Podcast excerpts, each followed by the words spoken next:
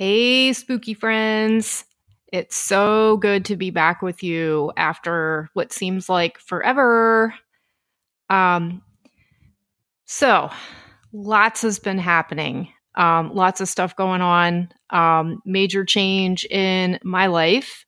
I have relocated to Massachusetts, you know, the spookiest state in the world. Um, and I have to say, it is all that I expected it to be. So it's a great place to be, especially in the fall. So many spooky places you can visit and all the history that I can research. So I'm super pumped about that. What I'm not super pumped about is the fact that Sarah and I are now living in two different states. So we haven't quite figured out this whole uh, how we're going to record uh, with us living so far away from each other. But I'm not going to be sad. I'm going to try to push forward. Um, two years ago on this day, our podcast was born, and we came up with the idea of 31 nights because Sarah and I both love October. We both love Halloween, and we decided we were going to commit to doing an episode every single day in October.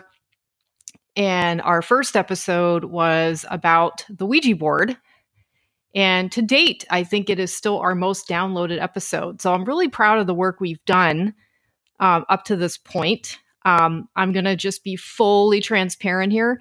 I don't know if I'm going to be able to pull off an episode every single day in October, but I'm going to do my very best to bring um, as many episodes as as possible. Like I said, I'm in the prime location for finding all these spooky things um, to research, maybe even going on site to some of these places. Um, and Sarah is up to a lot of things too. Um, so when we reunite, um, I'll leave her uh, any news that she wants to share up to her, and hopefully she and I will will figure this out soon. Um, but the pod must go on. Um, and this is the point where Sarah usually would do a really good segue where she'd do all the plugging, and that has never been my strong suit. So I'm going to do my best to try to do that. We're going to get the plugging out of the way uh, right off the bat.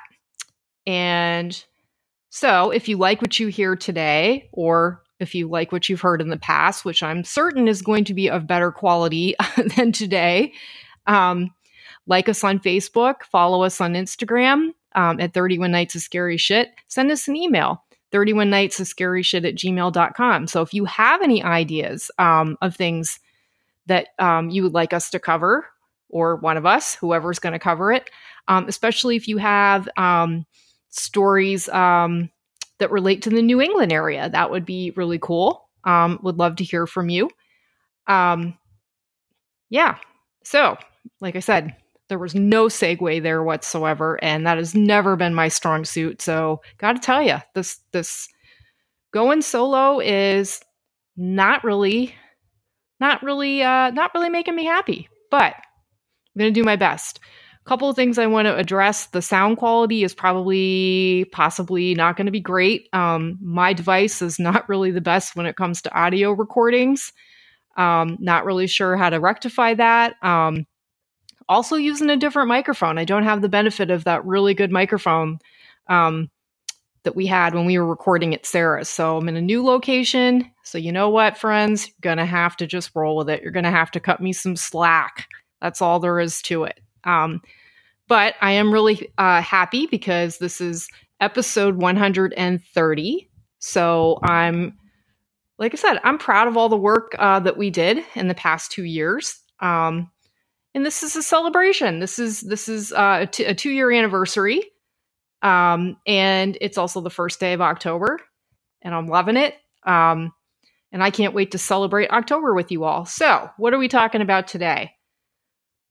And like I said, I am in the ideal location right now for spookiness.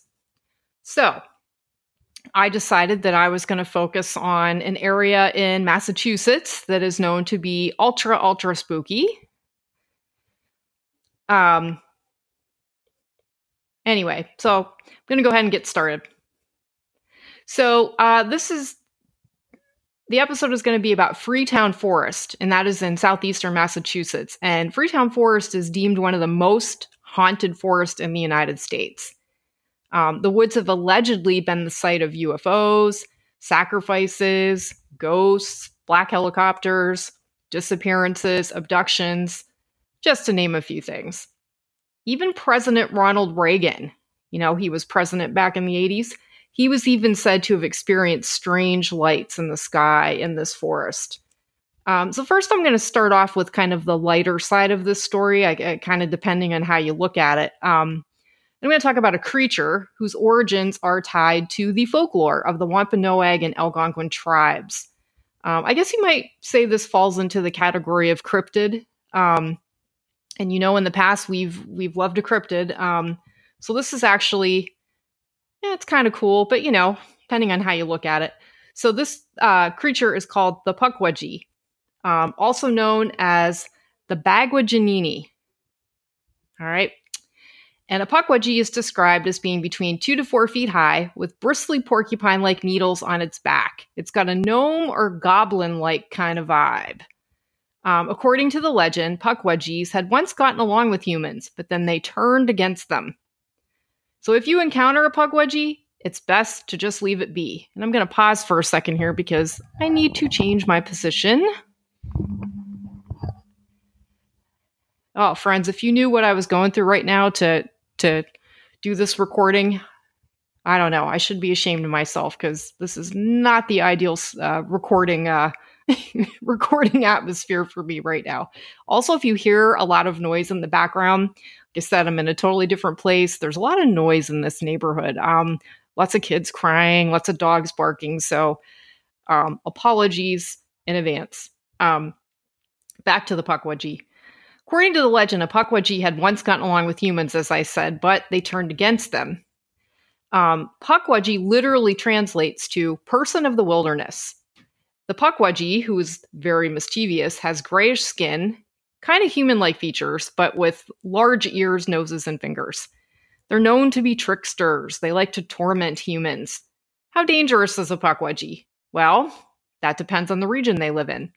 They can be anywhere from harmless to murderous. Yep, essentially, sounds like a human. So, why did the Pukwudgie stop getting along with humans?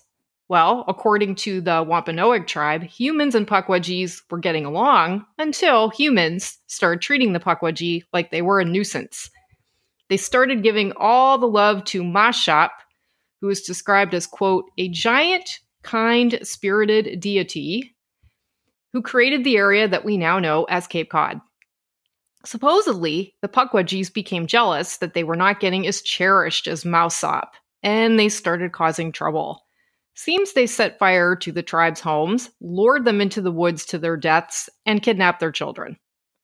Well, the Wampanoag spoke with Maushop's wife, and she banished the Pukwudgies, and they became spread all over North America. But this was not the end of the Pukwudgie. Some of them came back for revenge, terrorizing people and killing Maushop's five sons. Some versions of the story say that they actually killed Maushop himself, which would explain why Maushop disappeared from Wampanoag folklore. All right, I'm going to take a pause because that was a lot. And again, if you hear something in the background, I can't control it. You're going to have to cut me some slack and show me some grace here. Okay. Now, a Pukwudgie's power is up for debate. Again, depending on the lore of a region, a Pukwudgie may simply play a trick on a human, or it might do something more violent like push him off a cliff. It would be best to closely guard your children from a Pukwudgie since they could take them. The Pukwudgie may also possess the power to be invisible and could possibly shapeshift into the form of something like a cougar. Some believed a Pukwudgie might take over the spirit of a human that he killed. Here's a little history lesson here. So, the American poet Henry Wadsworth Longfellow you know, the guy who wrote Paul Revere's Ride, the poem that they used to make us uh, memorize in middle school. At least I had to. He was the first one to mention pukwudgies in literature. And in his famous poem, The Song of Hiawatha, he refers to mischievous pukwudgies who kill a giant named Kwasind by throwing pine cones at him. Well, Longfellow got his inspiration from an American geologist and geographer named Henry Rowe Schoolcraft, He was one of the first to study Native American cultures. Well, Schoolcraft was married to a woman named Jane Johnston, who was part Ojibwe.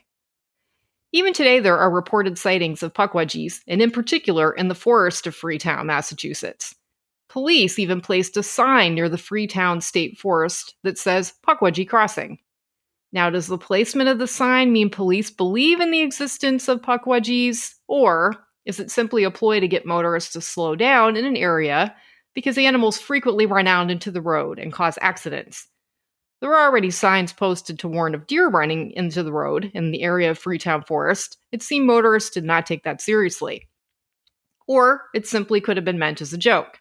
Supposedly, the sign was to remain there for as long as the Pukwudgie would be crossing the road in search of a mate. The mating season, get this, started and ended on April 1st, from what I have been told. Ha ha ha. So, what danger could a Pukwudgie pose to a motorist? Well, Pukwudgies are known to appear and then quickly disappear, which could cause a motorist to get distracted and crash. They could also shoot poison arrows across the roadway or create fire at will. So, if you're not familiar with Freetown Forest, maybe you are familiar with one of the towns that Freetown State Park is located in. I will give you a hint. The most infamous former resident of this town is accused of using an axe to murder her father and stepmother. Any ideas who that is? Well, in case you don't know, I'm talking about Lizzie Borden. So, Freetown State Park runs through Freetown, Lakeville, and Fall River, where Lizzie Borden is from. So, as if Fall River doesn't already have enough blots on its history, there are also rumors of Pukwudgie activity. There's a 100 foot cliff known as the Ledge, and that's been the spot of suicides that are attributed to Pukwudgies luring people to their deaths. Who knows if the claims of Pukwudgie sight- sightings are legit? One woman reported after coming in contact with a Pukwudgie, it followed her home and tormented her by tapping on her window. There are rumors that Pukwudgie can also be found in West Virginia's haunted Moundsville Penitentiary and in Round Rock, Texas, also known for Bigfoot sightings. All right, now for some details about the woods themselves. The Freetown Woods are known not only for paranormal activity, but also because of bizarre happenings and murders that occurred there. Freetown Forest is part of what is called the Bridgewater Triangle, or an extremely haunted area of Massachusetts woods. Numerous crimes and tragedies have occurred in the area. In 1978, 15 year old Mary Lou Arruda's body was discovered tied to a tree in the woods. She had been abducted two months before from the town of Raynham. James M. Kater was convicted of her kidnapping and murder after being tried four times. In 1980, police were investigating a murder near the forest when some locals claimed that they witnessed satanic rituals in the woods. In the Freetown Forest, suspicious clearings stained with animal blood and strategically placed carcasses of cattle were found and believed to be evidence of satanic rituals. Well, these reports were thought to be tied to the Fall River cult killings that happened during this time. Remember the satanic panic thing of the 1980s? I think it started somewhere with this. In 1987, a homeless man was murdered in the woods when he was mistaken for an undercover policeman. In 2001, two men were found shot to death on Bell Rock Road, which winds through the woods. Then, it takes an almost Stephen King esque turn. In 2006, there were reports of aggressive dogs roaming the area, hmm, think Cujo, and an escaped emu was spotted rushing at people. In May of 2016, wires were found stretched across frequently traveled paths. What was the intention behind these wires? Probably to decapitate people riding motorbikes.